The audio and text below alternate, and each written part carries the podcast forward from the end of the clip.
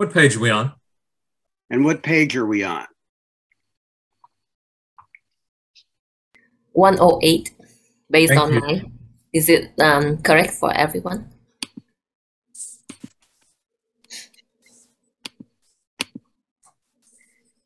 Is this is this the page? Yes. And what's the si- how's the size of the type? Perfect. Yes. Great.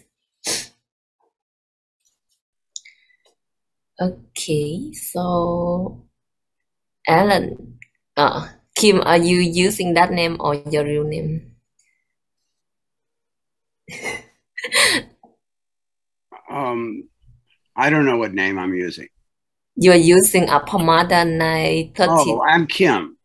Oh, okay. So then, Oh. Alan, can you stop? Okay. I see what You're you muted, Alan. Thank you. Everyone is practicing. A lot of people do something called meditating. Meditation can mean 300 things, but we have to understand what the process really is, or else we won't have the courage to truly do it, to make our way back to that place where we don't want to be. Everyone is practicing. It doesn't have to look like sitting. There's no difference between sitting and scrubbing the kitchen floor. I mean, if you truly scrub the kitchen floor, that's being in the moment with what's there.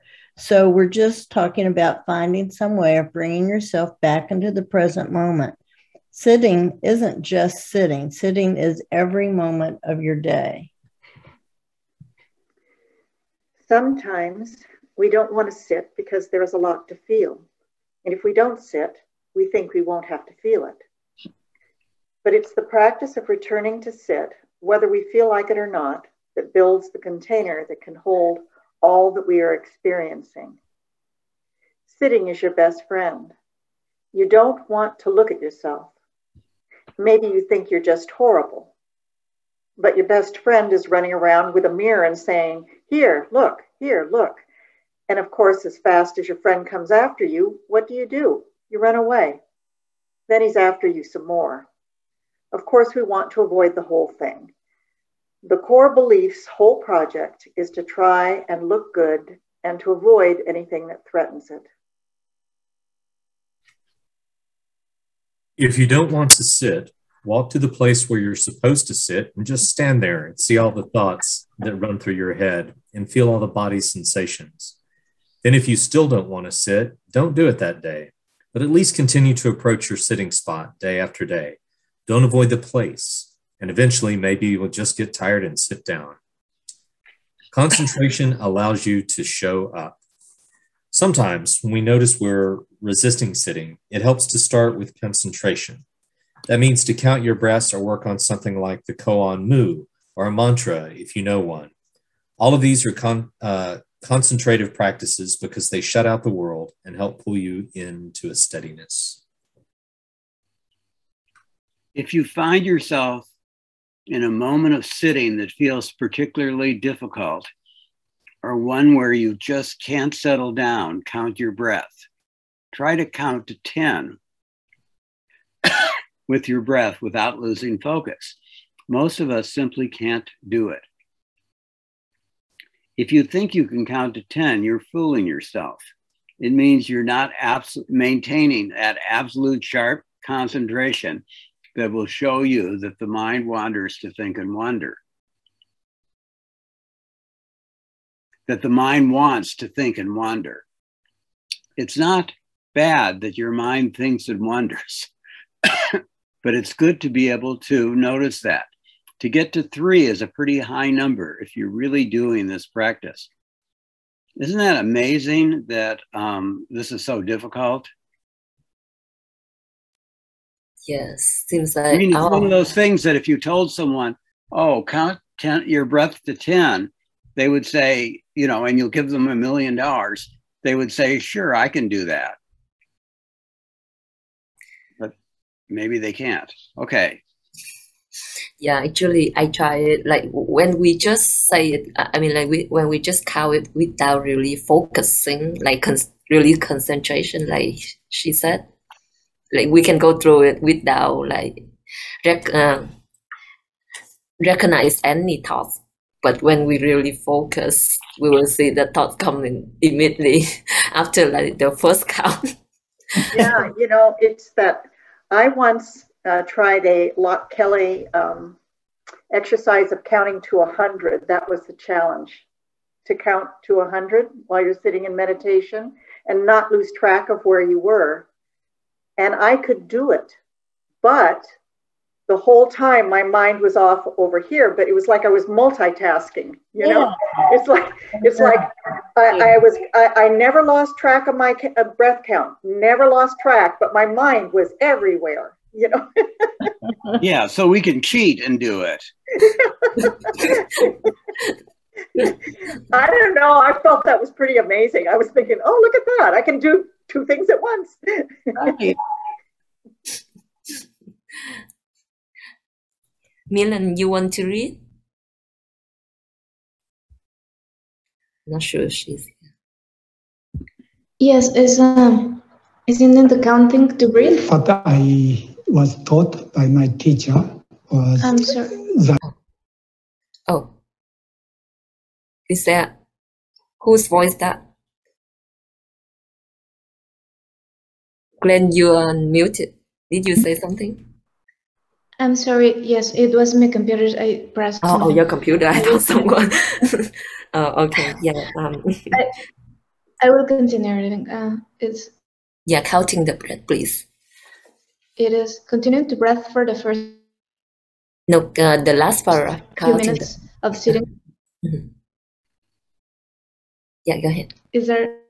Yes, it's there.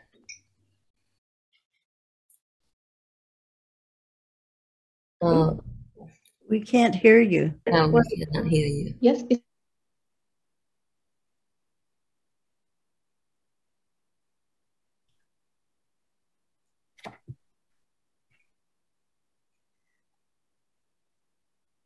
Okay, okay, then let me continue.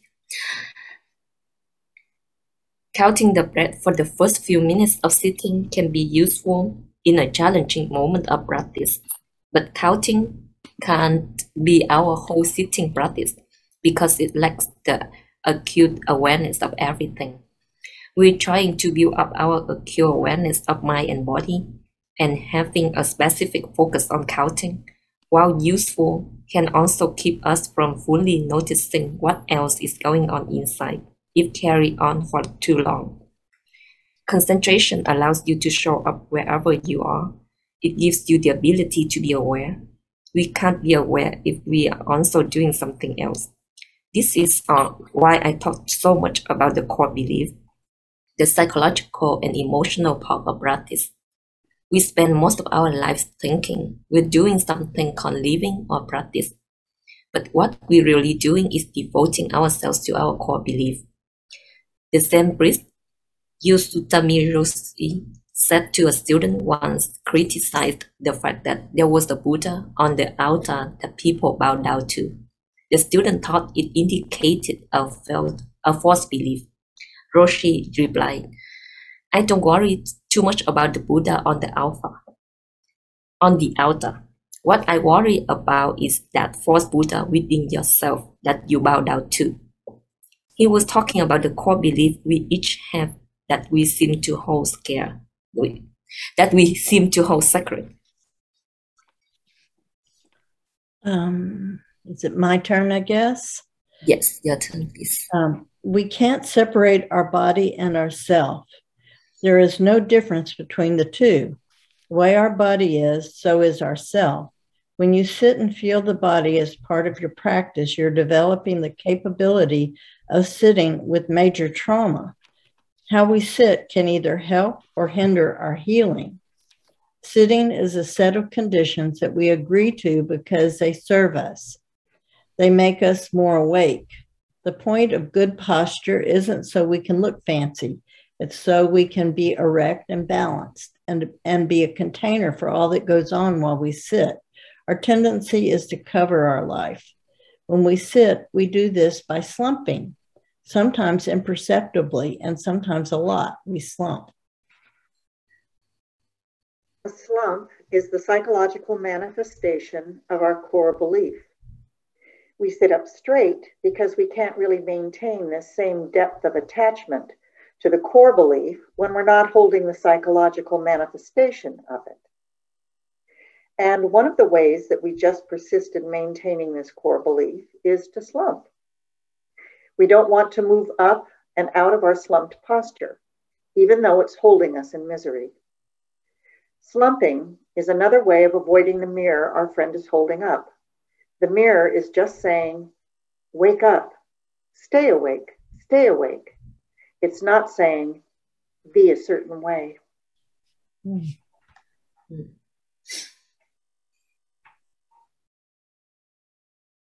Sorry.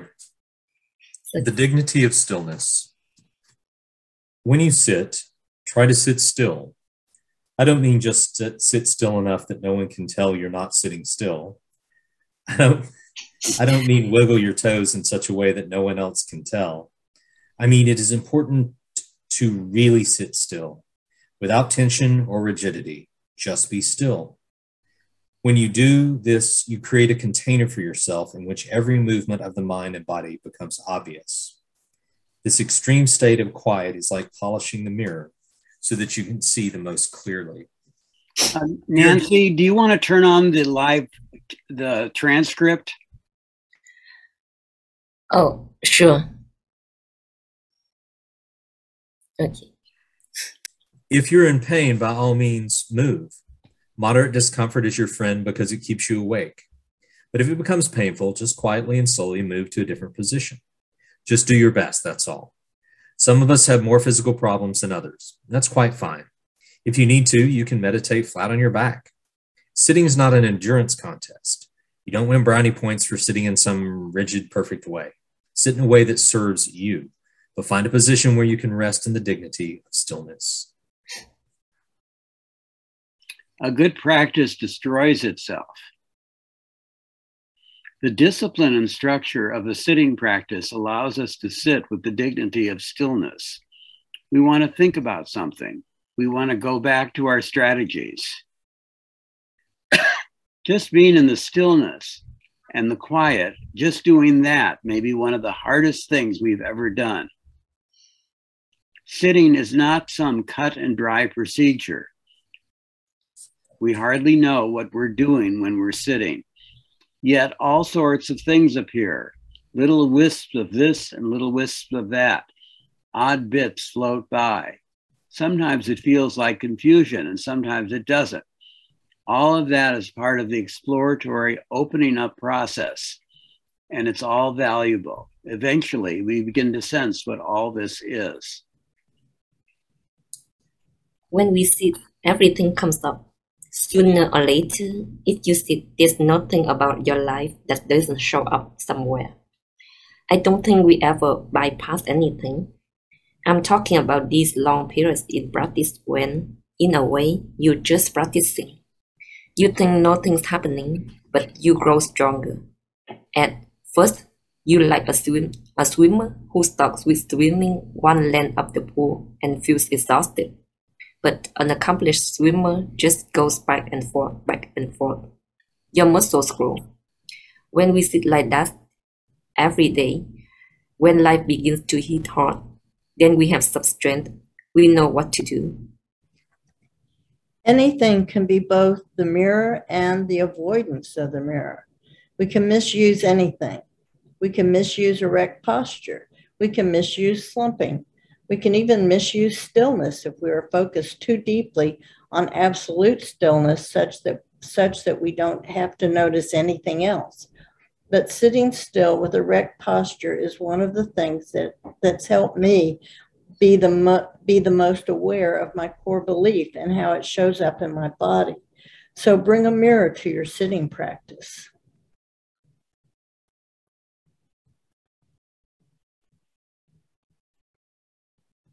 Practice, if you get right down to it, is very self centered. We want to get somewhere. A good practice, if you keep doing it with any awareness at all, is self serving. But when you do it, something else happens. It begins to eat up the illusions that are making you do it. A really good practice destroys itself. Hmm. Cool. Great. The, the way things should be. Our claim to our own bodies and our world is our catastrophe. W.H. Auden and Canzone. We think the goal of practice is to be something like enlightened. We think we shouldn't be angry, we shouldn't be impatient, we shouldn't be greedy. Even if we practice regularly, we think we shouldn't be these things. Now, it's nice not to be these things. No one wants to walk around feeling angry all the time. But feeling those things is not the problem. My catastrophe. The English poet W.H. Auden says, My claim to my own body, my world, is my catastrophe. Claim implies possession. Suppose there were no claim to anything. The less you claim as your own, the less upset you'll get. If there's no claim, there's no anger or upset. Oh, we have a new person just coming. Uh, uh, I, I don't think that's their name, right? Hi, uh, could you tell us your name? Would you like to read as well? Okay, that's good. Thanks for joining. Kim, you can continue. Just a second.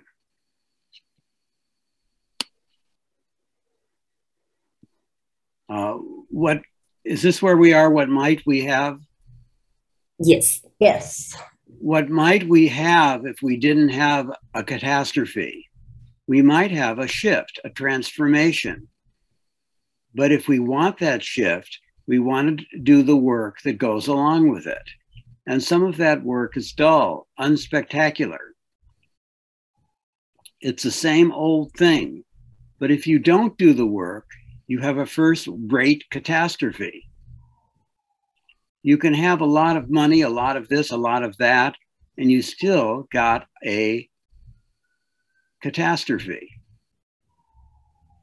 But you may not know it's a catastrophe, but you know that something isn't satisfying and that no amount of staying busy and no amount of money can satisfy you. If you don't stop, you'll always just want more. And when we sit, we can notice what we're grasping. We can notice what we're claiming ownership of.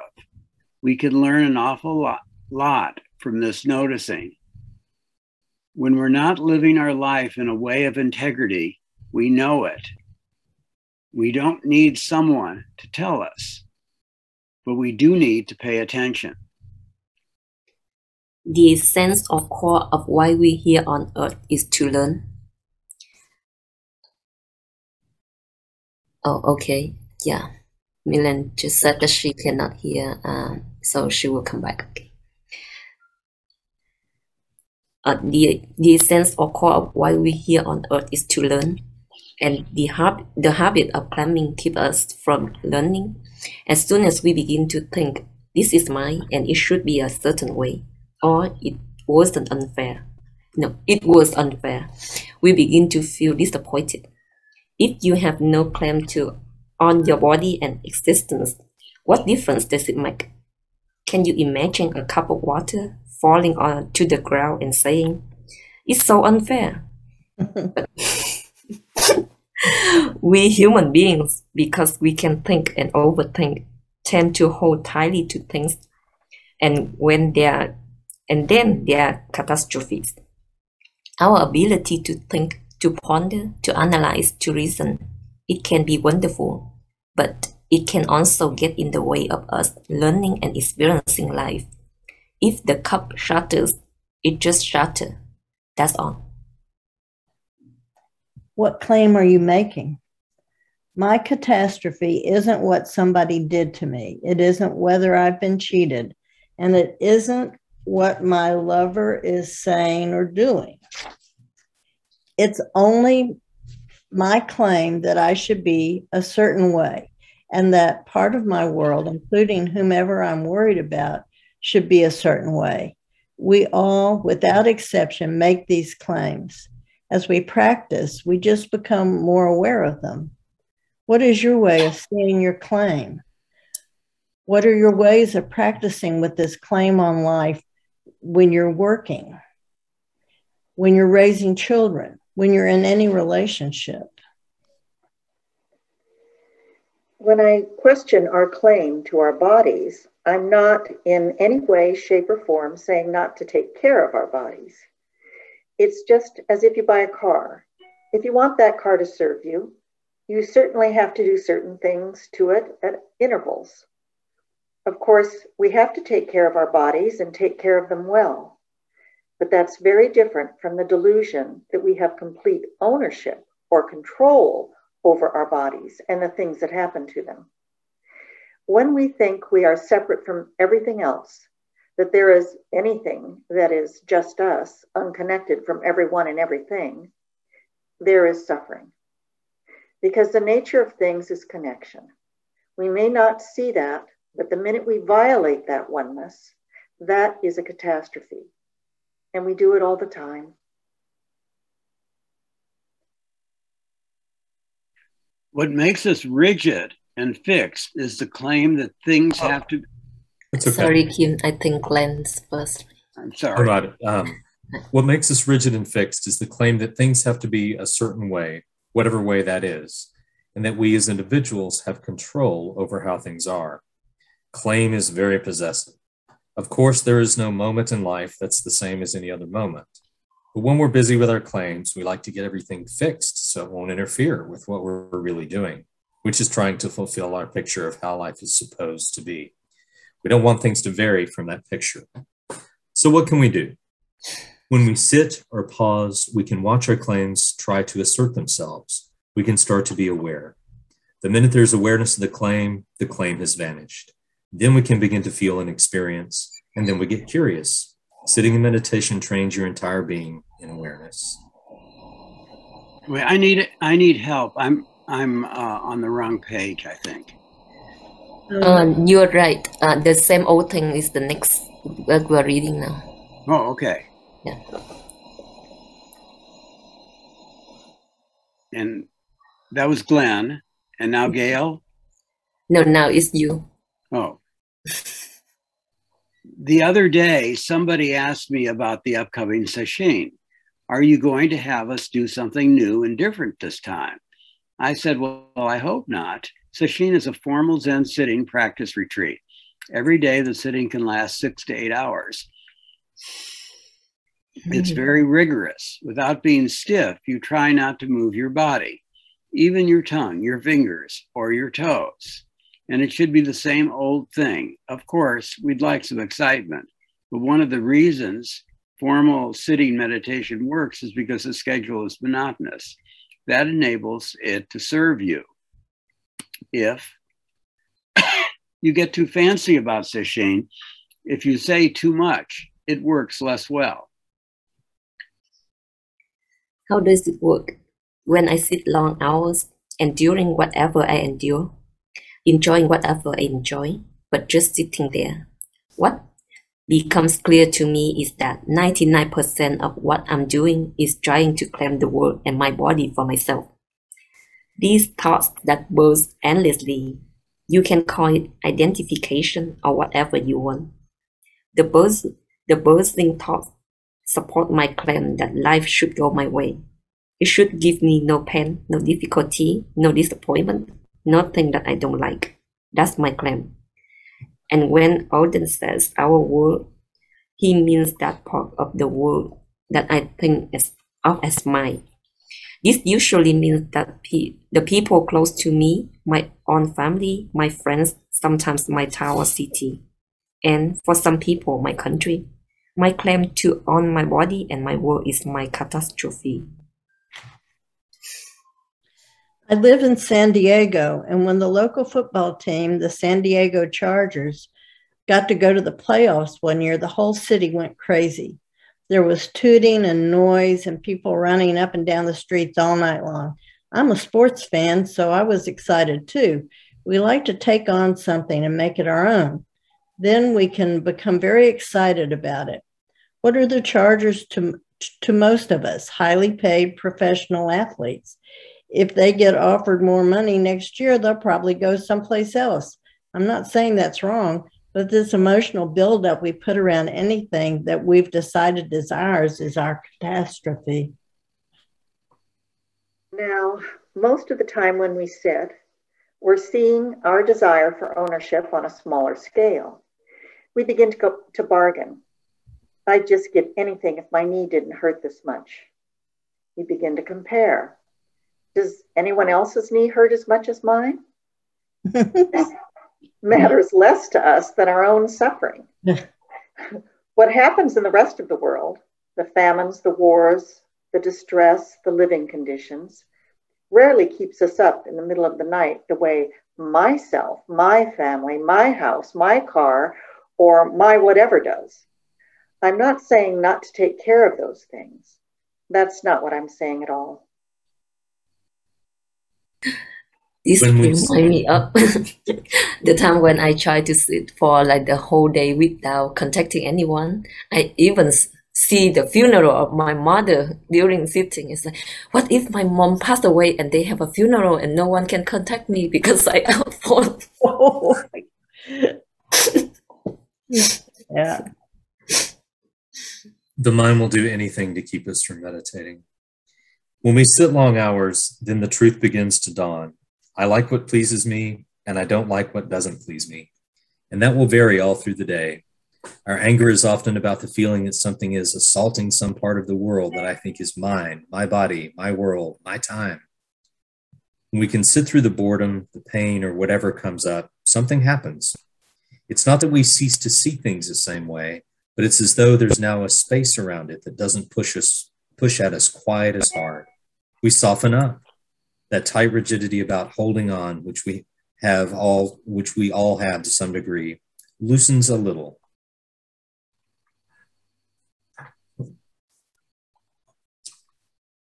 Kim. It's not fair. Students tell me about six things have gone wrong today the weather, my promotion, my kids. I don't get why the world has it in for me. I try hard. The key part is I don't get why the world has it in for me. This is a variation of the question a lot of students ask Why does everything go wrong for me? For most of us, life is a personal drama. Why is it happening to me? I'm a good person. How come? Why is the world doing this to me? With a question like that, the world comes to an end. We block it off. There's no reason. It's just happening. A um, major oh, go ahead, go ahead. Yeah. No, Nancy, please go ahead. That was a short paragraph. That was my mistake. Uh, okay. A major cause of delusion is that we think the environment causes our reactions. We think we inevitable. If a certain thing happens, or if somebody is a certain way, we think we must have a particular reaction to it. We actually kind of proud of how we react to it. We like our reactions. We think of the world as separate from ourselves. It's the world out there against me. So we try hard and when it's and then expect praise or a reward. When we don't get it, the world doesn't feel fair. Most people, not all, feel that the problem is their emotions. We have emotional reactions to life as it unfolds. It doesn't suit us. It's not fair. I was already sick. How come I'm sick again? It's not fair. Other people don't have these kinds of problems. It's not fair.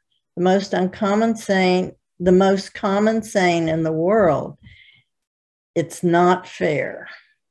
My partner, teacher, parent, child, friend, coworker shouldn't be the way they are. They are not, they're not being fair to me. To understand how to work with that, even just to be willing to work with it, is not easy. Life is neither fair nor unfair. It's the way it is. However, because we run our life out of emotion, it can feel like getting slapped a lot of the time. Life is hitting us, and that hit is the practice point. What afflicts us most are variations on our sense that things are unfair. I don't want to be bothered with the details, it's boring. And I have emotion about all of that resentment. That's not real emotion. That's just my mind working overtime. What would it be like to have a life free of that stuff? I don't know. Nobody is completely free, but there are differences. Think for a moment. What do we do with a sentence like, it's not fair? What do we do with that? Do we even want to do anything with it? We have to give up our whole drama about being a victim of life, being treated unfairly, and therefore being entitled to a lot of things. You may have thought, it's not fair in your relationships. I haven't yet encountered a relationship that's fair. It's not the nature of relationships to be fair. Did you think they were supposed to be? Relationships aren't fair, they're teachers. When a struggle is to make life fair, what does that do to us? What happens?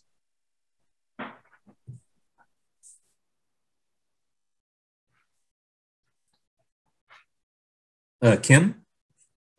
Uh, suppose life circumstances puts you in a place where you have to care for an invalid, and this invalid is a difficult person. So there's nothing but difficulty from morning to night, and in mat- no matter what you do, it's not enough. A long, ongoing relationship is such a good treat- teacher. You're not going to be with this person for just a week. That's why romantic affairs work so well. You know, you just get rid of them before you've been around them too long. A relationship that you can't just discard when it's no longer easy is the most wonderful teacher. In a long relationship, there are a lot of little things to practice with, and little things are what practice is made of. I always say that it's a good idea to practice with smaller things so that when things big come along, comes along, we have some idea of how to practice.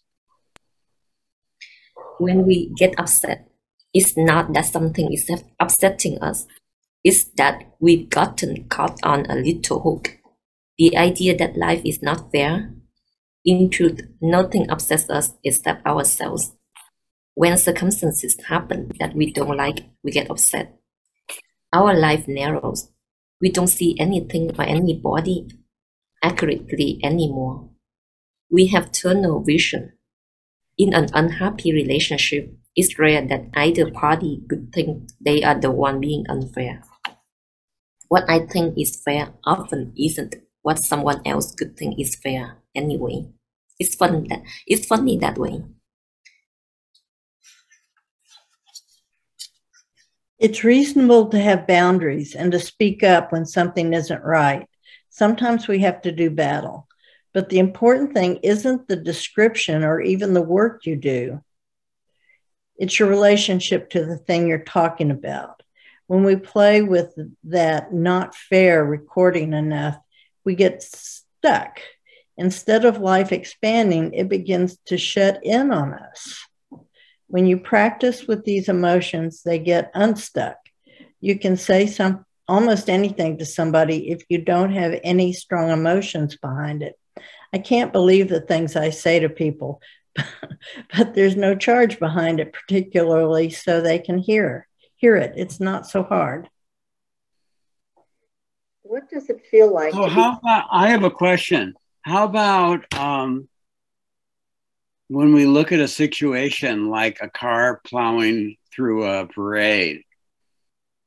We think also about that that it's not fair, and you know, how does that relate to this, to life being not fair to us? Does it bring upon compassion or does it, how, how do we respond to that? Well, I think that's a good question.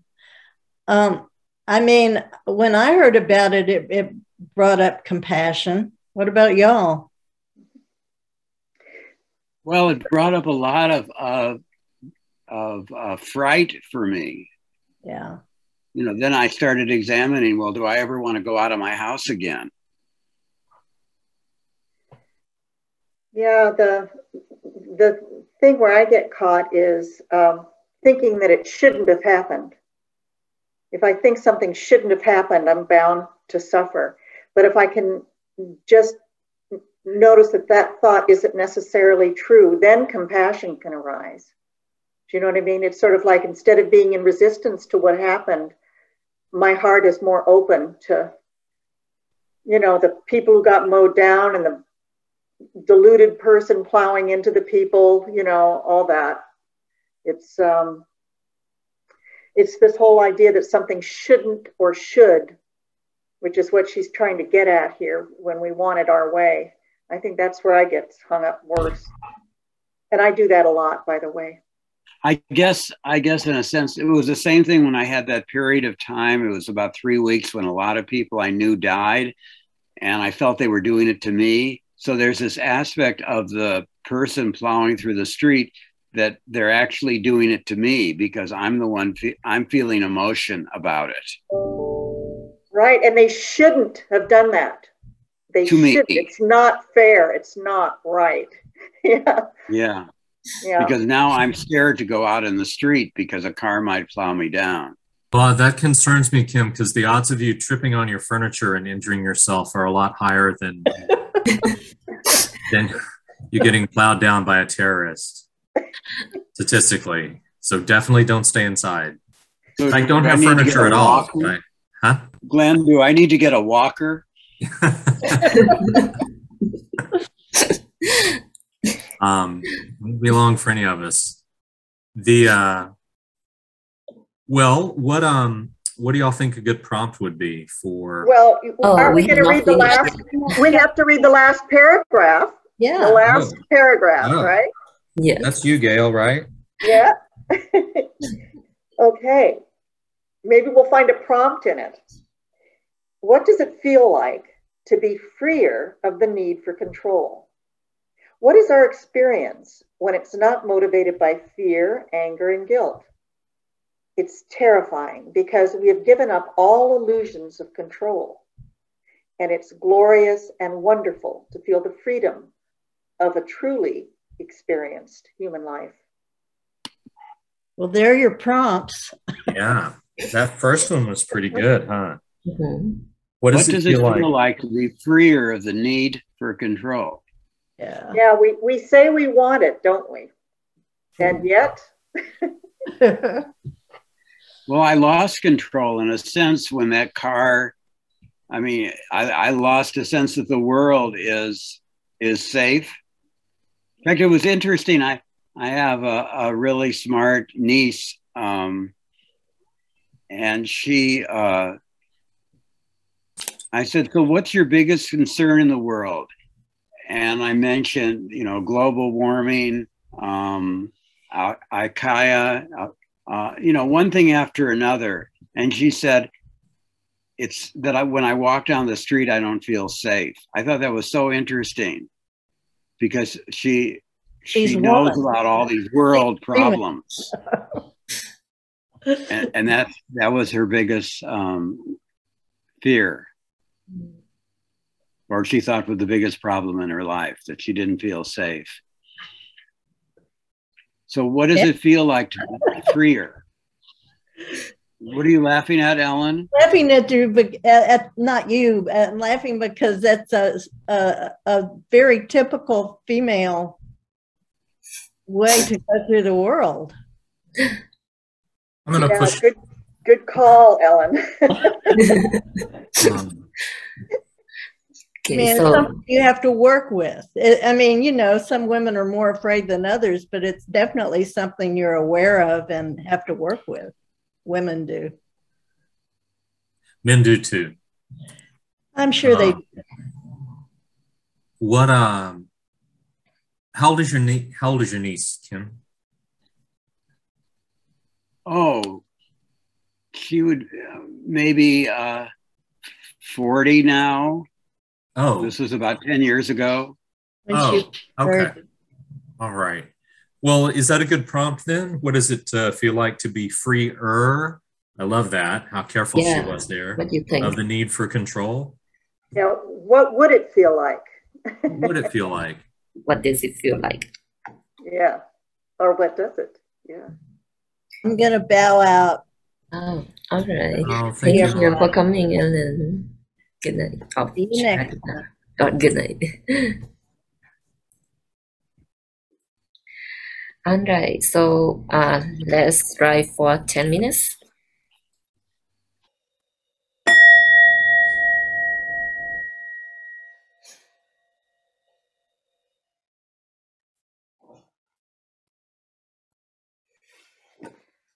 How's, how's your writing? Anyone would like to share?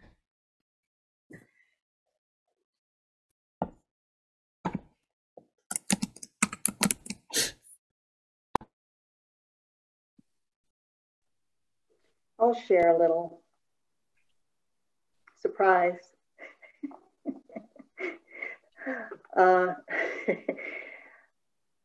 so, in a word, what would it feel like? I, I wrote the word immediately liberating.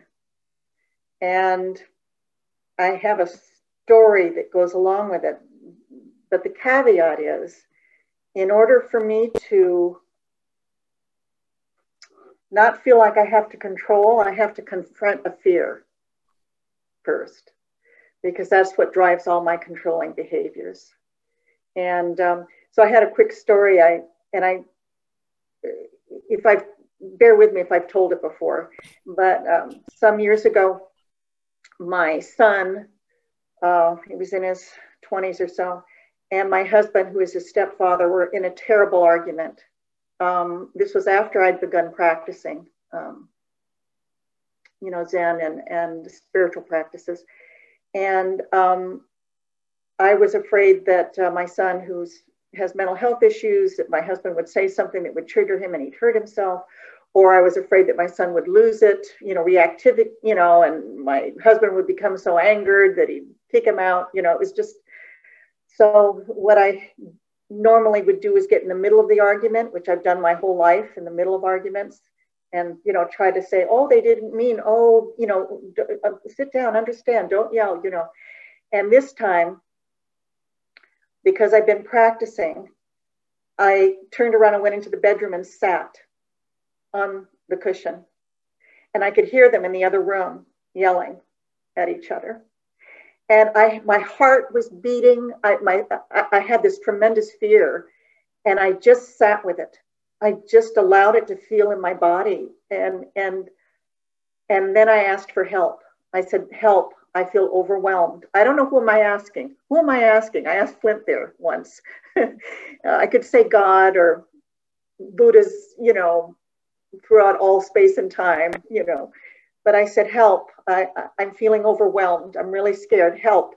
And then I got this voice feeling came in and it said, all is well. All is well. And I felt it and I knew that all was well. And I sat there. And eventually the arguing stopped in the other room. And then I get a knock on the door, and my son comes in and he says, I'm leaving to go home now, mom. He gave me a hug. He left. Then I went out of the room and my husband said, What's for dinner? And so I hadn't been in the middle of it, and yet somehow it got resolved. And um, that feeling of all is well, all is well.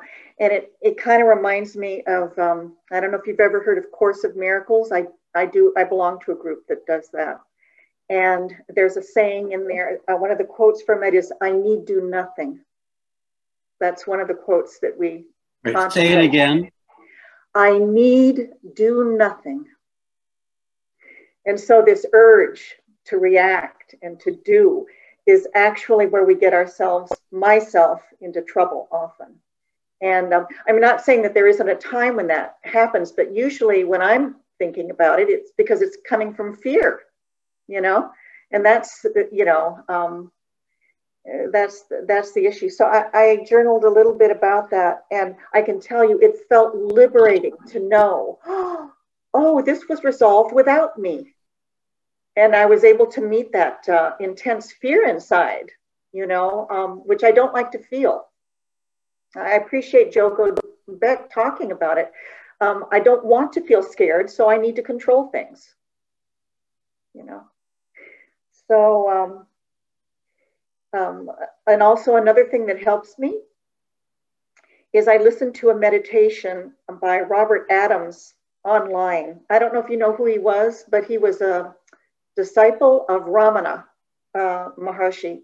And he was Western and he was here, but he's dead now.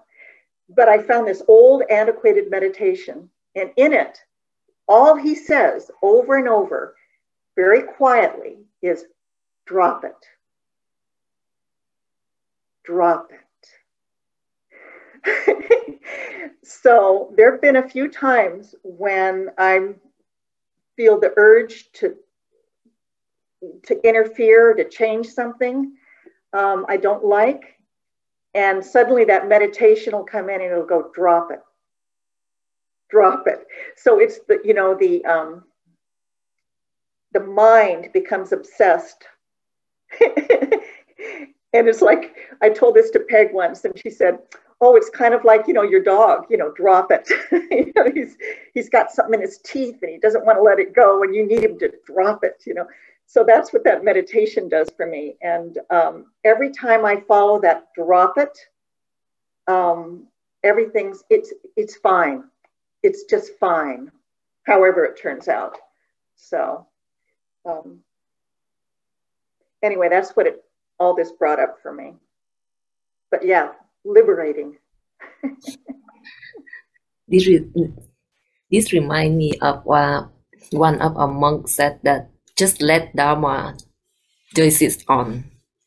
Like we tend to store, like we tend to like take control of life and want to like steal the mm, the word he used. He said that we we are on stealing uh, Dharma job it's like we want things the way that we want, while like life works on its own way. It's like we plant a tree and it, with the conditions, it will grow how it's supposed to go under that condition.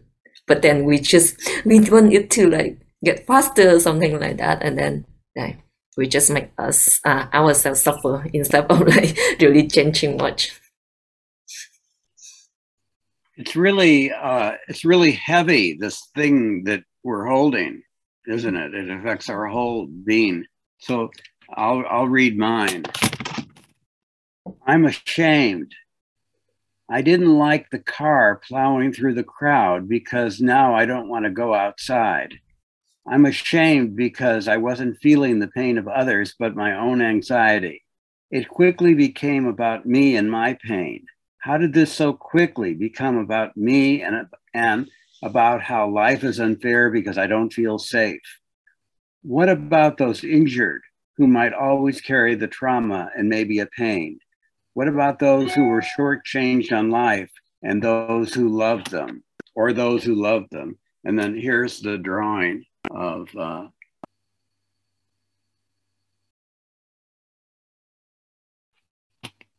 what happened. Wow, look great. but that was, um, you know, uh, from her reading, I, I just realized I made this about me immediately. It's always about us, though. It, it, you know, every everything is really about this me. No, well, let me tell you that there, this Korean um, Zen nun gave my friend and I this this uh, riddle, and she said, "You're you're in a boat, and the boat can only carry nine people, but there's ten people in the boat. What are you going to do?" And most people, when they hear that story, they figure out some kind of scheme so that they can stay on the boat. Like they say, well, we'll look at who's the oldest person, or who's the sickest person, or who's the person with the less skill, or who's the person who's sick. Or um, I asked um, who the guy uh, Carl, who was my Zen teacher then, and he said he said immediately, without a thought, "Oh, I jump into the water." What a wonderful opportunity to save nine people. And I said, Carl, you're such a great teacher. What about all the teaching you could do if you didn't jump in the water? And he said, but that's not now. Now, but he was so, he was almost delighted that he had this opportunity to save people at that moment. And, and I really trusted that it was authentic because he was so quick to say it. There wasn't a moment's thought. It was his immediate reaction. I'll jump in the water and save all those people. Yeah, that's because he wasn't carrying, um, it doesn't sound to me like he was, it wasn't carrying that um, primal fear.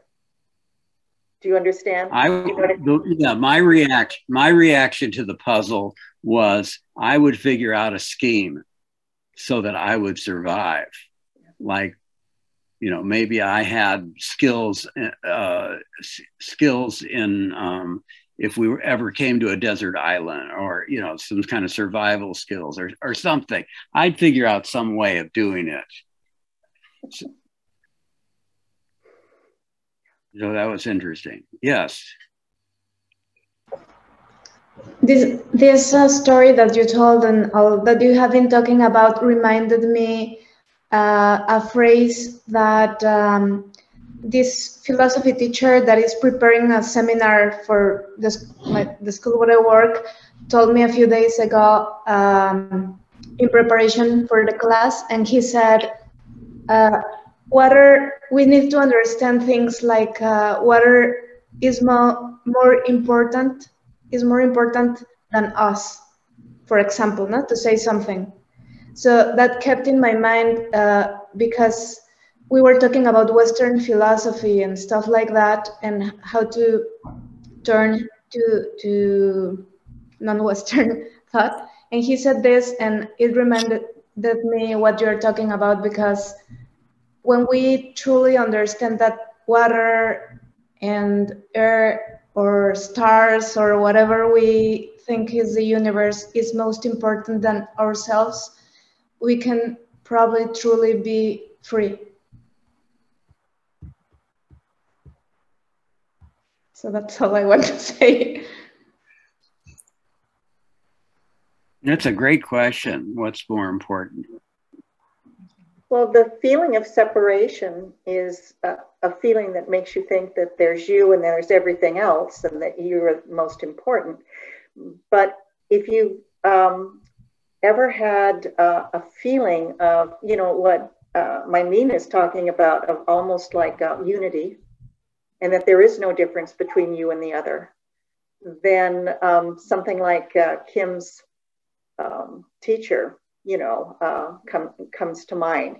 If there is no other, if it's all you, and there is no other, then quite naturally compassion and love flow, quite naturally. I think it's neat in a, in a conflict to think about what's most important. You know, is it the relationship or is it resolving this this uh, problem that you'll for, forget about in a few minutes? You know, that isn't really that important. Because I'm thinking about someone who's having a conflict right now with some other people, and I think the conflict is not you know like they're not focused on their relationship they're focused on this this problem that really is not as important as the people involved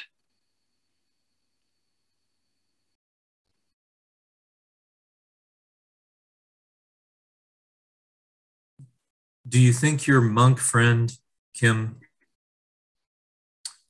do, do, do you think in the in the, the spontaneity and in, in the gen, genuineness and the ease and the speed of his reaction, do you think he set up a mental uh, schematic of what what is what is more important, or do you think he was reacting out of just a uh, a wisdom closer to what Gail is describing, where where he is a teacher and and this is a this is a great and this is teaching or where saving nine people is is the activity is is so in other words, in in, in if we looked at the Zen product, uh, say that we looked at the Zen precept of generosity, and and and seeing through this idea of a gift and a giver and a receiver.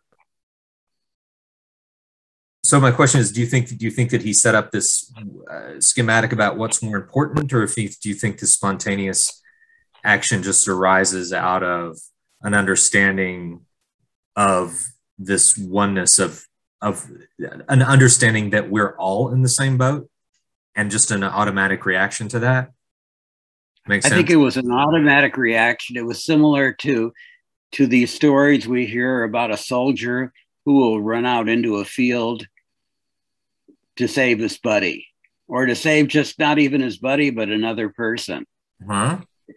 It's almost like a, a just a human reaction. Yeah. Yeah. That's how it felt. It was it, there was no deliberation. Right. That's what was so beautiful about it. Because if there was deliberation, then they then maybe he would start feeling, well, this is what I should do, or I'd be a better person if I did this. But it never went there. It was simply, this is an opportunity now that where I have something that I can do to save people. Right. Well, I had a, a similar experience, but it wasn't about giving up my life, but a car swerved. I was walking with my neighbor and a car swerved around the corner. And without thinking, I reached over and grabbed him and pulled him away from the corner. Um, you know, he, he had started across the street or something. But it, and, and it came, my action came before any thought. But it was similar, except that I wasn't risking my life. I was just taking care of him. But but it was, or there was another time when I was dr- drilling a hole in some metal, and the drill bit caught on my pant leg, and my pant leg started to wrap around yeah. the drill bit. Yep, yep. Does that happen to you? I have I know what you're talking. I, I've seen it happen to others. And so and then I everything slowed down, and I was saying to myself, now let go of the trigger, but hold on to the drill. And so then I that came, you know, it was very time completely changed, and then I I did that, and it was I didn't get hurt, but uh, but it, it's interesting in those situations how time kind of gets goofed up slows down or speeds up. I guess yeah. it slows down. I I think then when uh,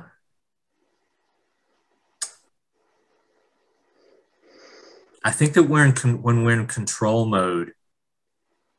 Boy, there's so much other mental stuff going on when you're when you're Mr. Controller that you don't have you just don't you get in your own way of being able to react with spontaneity and and and just that quick compassion.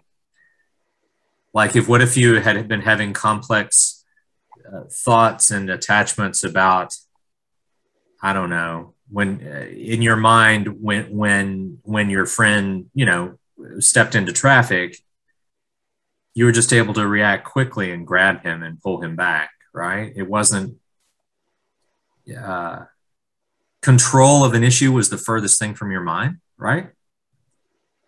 There were no thoughts. There were no thoughts.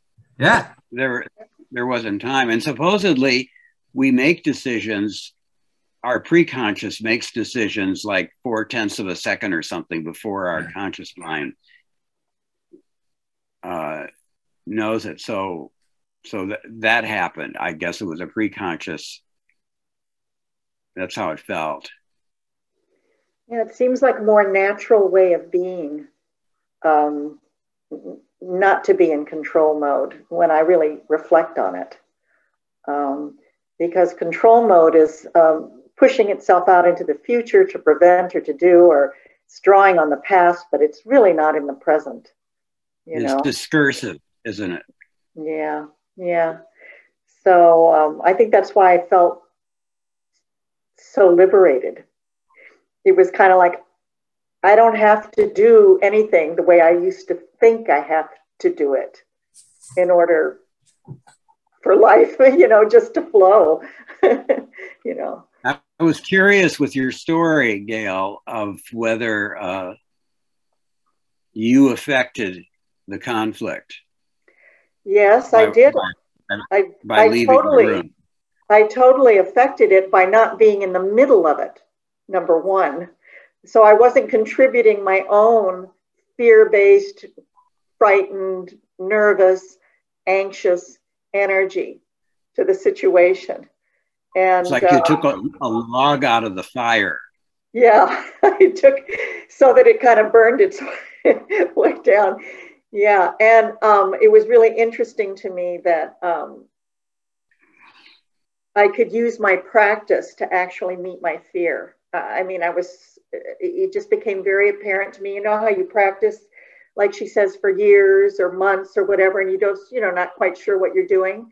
Well, in that particular instant, I saw where the practice came in, and it was, it just totally allowed me to um, do something differently and to um, actually meet the fear that I was feeling in my body, you know, which I've been trying to push away for Mhm. decades. Yeah.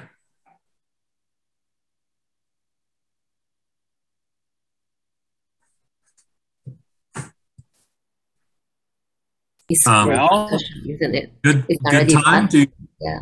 Mhm. good time. Do you want to say hello or tell us your name?